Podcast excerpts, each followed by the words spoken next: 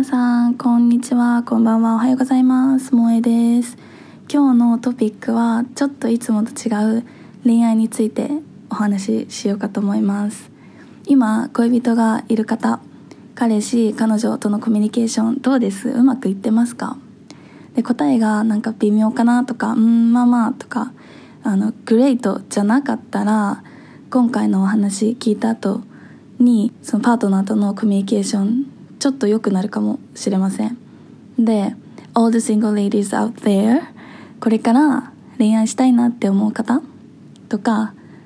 今はずっと恋愛いいやって思ってる方でもあの将来的にすごくためになるお話だと思うので最後まで聞いていただけるととても嬉しいです。それではどうぞ。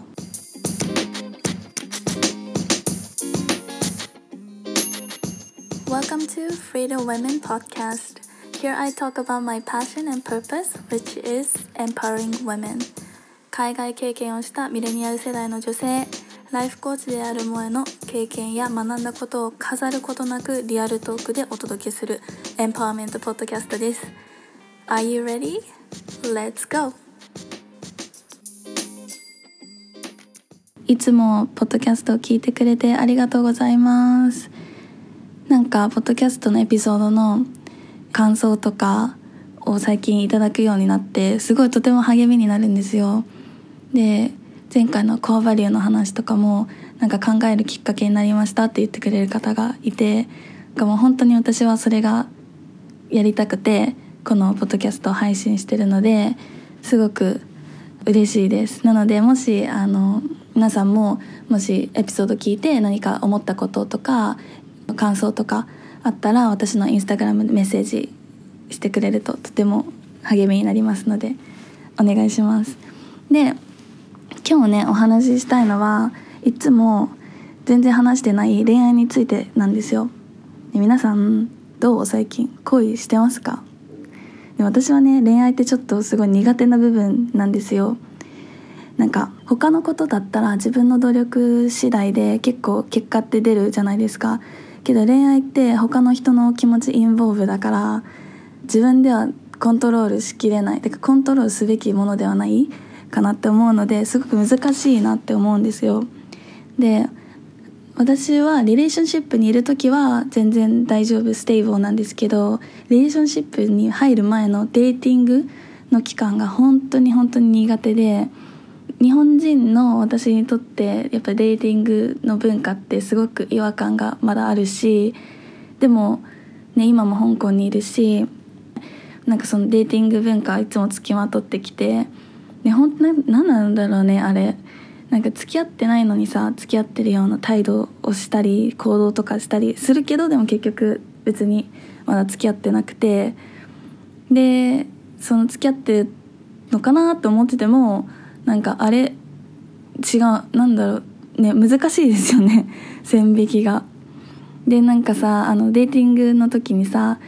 あれなんかなんか前はすごいいっぱい誘ってくれたのに最近誘ってくれなくなったなとかすごい overanalyze してしまって全てをでなんかもうすごい振り回されてる感じになってで結局あもう疲れたからもうお手上げ放置ってなって私はいつも終わってしまうんだけどまあねこういうデーティングの話はこのポッドキャスト聞いてくれてる方って海外志向の方が多いから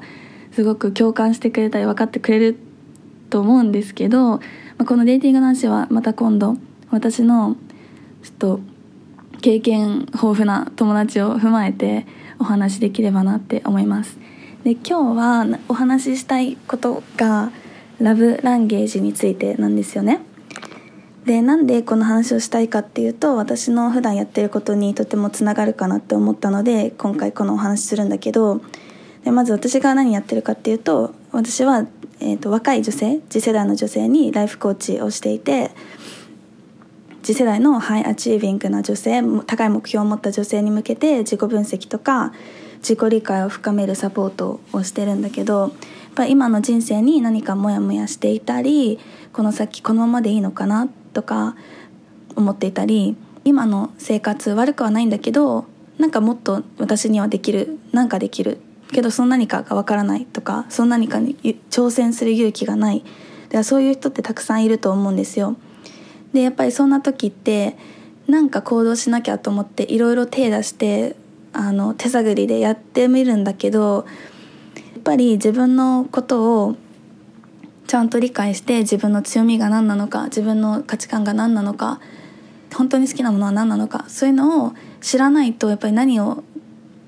手当たり次第やっても全然満足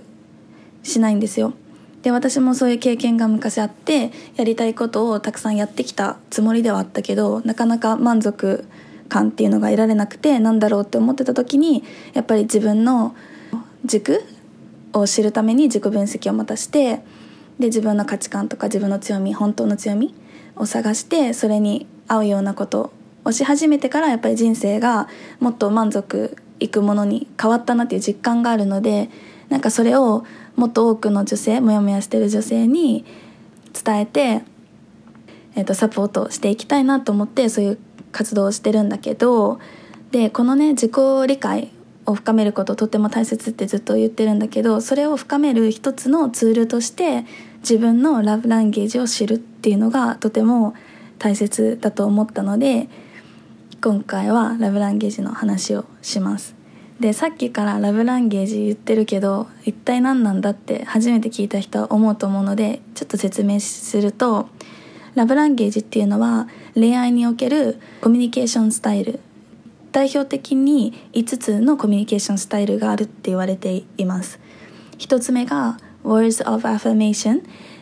言葉を言われて愛情を感じるタイプ。2つ目が Quality Time 一緒にクオリティタイムを過ごし過ごすと愛情を感じるタイプ。3つ目が Receiving Gifts ギフトを受け取ったりマテリアルなものを受け取ったりして愛情を感じるタイプの人。で4つ目が Acts of Service 何かしてもらったことに対して愛情を感じる。例えば料理作ってくれたとか自分が疲れてる時に掃除してくれた洗濯してくれたとかそういうサービスをしてもらって愛情を感じるタイプ。で最後がフィジカルタッチとフィジカルな触れ合いで愛情を感じるタイプ。でこの5つがあってでこれはあの「Five Love Language」っていう本があるんですけどそこにの著者が言ってるもので人はプライマリーとセカンダリーのラブランゲージを持っているって言っていてこの自分がどのラブランゲージを持ってるかっていうのはこれはウェブサイトで診断の質問とかに答えて自分がどのランゲージをプリファーしてるのかっていうのが診断できるのがあるのでこれ私のインスタグラムでリンクをシェアするのでしているのでぜひ私のインスタグラムに来てあの皆さんも診断自分のものを診断してほしいんだけどこれはなんかどのラブランゲージを持ってるからいいとか悪いとかでは全くなくて自分がどれを持ってるのかっていうのを把握するのがとても大事。でちなみに私誰も気にならないかと思うんですけど 私のプライマリーは Words of Affirmation でセカンダリーは Physical Touch でした。これやっぱり自分のことを知るっていうのはやっぱり自分が恋人からどんな風にして愛を伝えられるのか嬉しいの伝えられると嬉しいのかっていうのを知っていたら私だったら Words of Affirmation がプライマリーだからパートナーとかに声をかけてもらえるのが一番嬉しいからたくさん好きとかありがとうとかそういう愛情表現を言葉に表して言ってねとか言えるんですよね。でここで一番大事なのはやっぱり自分のことを理解することも大事なんだけどやっぱり相手のラブランゲージも把握することもとても大切で恋人同士が同じラブランゲージを持っていても持っていなくてもそれは全然関係ないんですよお互いのラブランゲージが違くても全然大丈夫さっきも言ったけどこのラブランゲージの本を書いた著者の人が言うには私たちはえっと Uh, people tend to naturally give love in the way that they prefer to receive love って言っていて何かっていうと私たちは自然と自分のラブランゲージで相手に愛を伝えがちなんだけど実は一番いいのは相手のラブランゲージを使ってコミュニケーションを取ってあげるのが、えーと、とても重要っていうことを言っていてその相手のラブランゲージを通して自分の愛を伝えてあげるのが一番ベターなコミュニケーションにつながるっていうことなんですよね。でやっぱり考えてみると「so make sense」と思っていてやっぱりカップルでもそれぞれのラブランゲージ違っていてそれがお互いがそれぞれのラブランゲージで話してたらやっぱりすれ違いが起こってしまうんですよね。で例えば、えーと、カップルがいたとして一方はギフトをもらうことがとても重要と思っている Receiving Gift タイプでも相手は言葉で愛を感じる Words of Affirmation タイプだったとしたら一方はねギフト自分はギフトをもらってすごい愛情を感じるから彼女もそうだろう彼氏もそうだろうと思っていっぱいギフトをあげて愛情を伝えてるつもりなんだけど一方の方は Words of Affirmation だからギフトはそこまでの価値がない。だけど言葉がすごく欲しい。けどギフトいっぱいもらってるけど言葉が全然ない。だとしたらギフトもらってるけどこの人本当に私のことどう思ってんだろうっていう風に不安になってきたりしてしまう。だからお互いに好き同士でいい関係なのにお互いの love language を知らないだけですれ違いの原因になってしまうんですよね。でこれとってももったいないですよね。でこれは私の前の付き合ってた彼の話なんだけど私の前の彼は primary が quality time で secondary が physical touch だったんですよね。で私 word of affirmation じゃないですか primary が。で前の彼はすごく忙しかったけど時間を作って会いに来てくれたりとか物をくれたりとかすごいいろいろやってくれたんですけどやっぱり言葉があんまりないからなかったから私もんこの人本当に私のことどう思ってるのかなっていうふうに不安になってた部分があってでその時にあそういえばラブランゲージあるじゃんと思って彼に受けてもらったんですよ。そしたら彼の結果がワード・アファメーションが一番下だったんですよね。だから彼にとって愛情を言葉にするっていうのがあんまり価値を置いてなかったこと。でそれがいい悪いとかは本当に別に関係なくて彼にとってはその言葉にするっていうのがそこまで重要と思ってなかった。でそれを知った時に「あ no wonder」彼は彼なりに自分のラブランゲージで私にあの愛情表現をしていたんだなって思って。だからその時に結構ホッとしたんですよね。とは言ってもワード・オブ・アファメーションが私のプライマリーランゲージなのでいっぱい言葉とかも欲しいよっていうのも伝えてでそれララブランゲージお互いの知ってから結構コミュニケーションがその私たちの間のコミュニケーションが良くなったかなっていうふうに思ったのでこれすごくあの今ねカップルで付き合ってる人がいるという人には是非なんかカップルで受けてみてほしいなってすごい思います。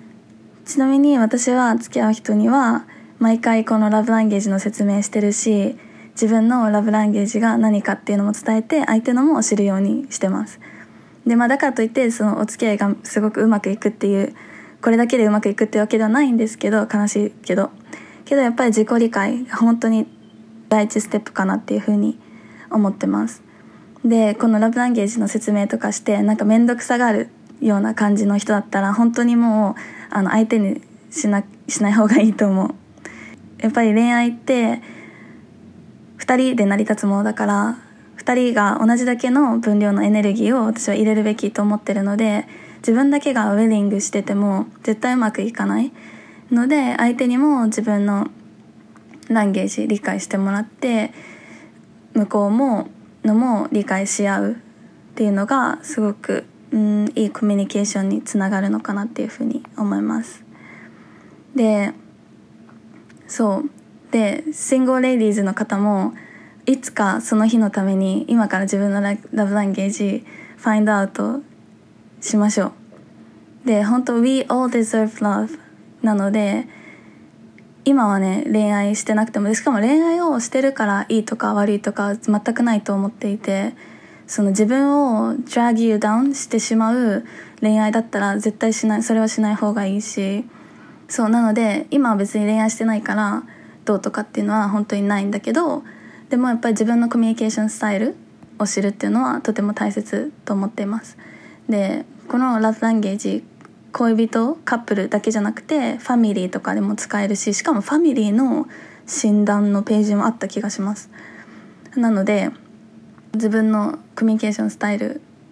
見つけていきましょう。でこのエピソード聞いてラブランゲージ診断受けてみたよとかなんかすごい興味あるから興味ありますとかそういうな感想とかがあったらインスタグラムのメッセージでしてくれるととても嬉しいです。で今日はこんな珍しい恋愛の話をしました。面白いよね恋愛の話って。私もいろんなあのストラゴたまにしてるのでいろいろもっと話したらいいなって思います。恋愛も自分の人生の It's part of our life だと思うのでこういう話も今後たくさんしていけたらなっていうふうに思います。では今日も最後まで聞いてくれてありがとうございました。また次のエピソードでお会いしましょう。バイバイ。